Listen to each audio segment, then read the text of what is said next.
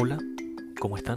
Soy el profesor Jorge Deschamps de Religión Católica, esperando que todos estén bien y cuidándose.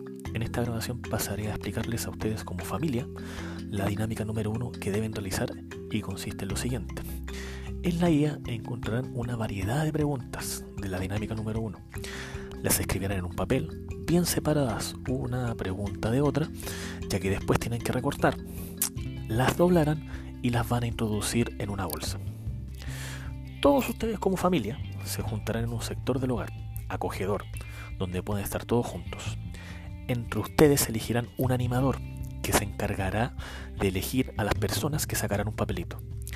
Todos participan, por lo tanto, todos deben, deben responder la pregunta que le tocó. Sacan el papelito, leen la pregunta en voz alta y responden. Una vez respondida la pregunta, la persona que respondió debe elegir a otro familiar para responder la misma pregunta. ¿Estamos claros hasta ahí?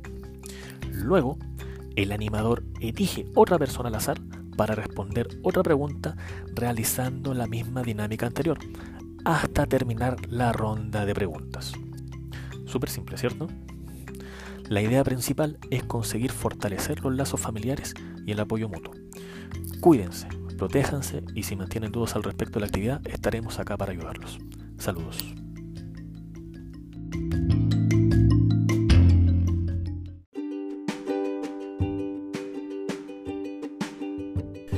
Hola, ¿cómo están?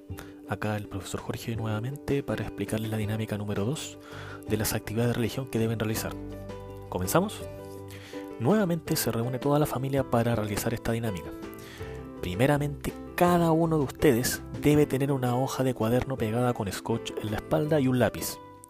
Se juntan en un lugar donde pueden estar todos juntos, en un círculo o sentados.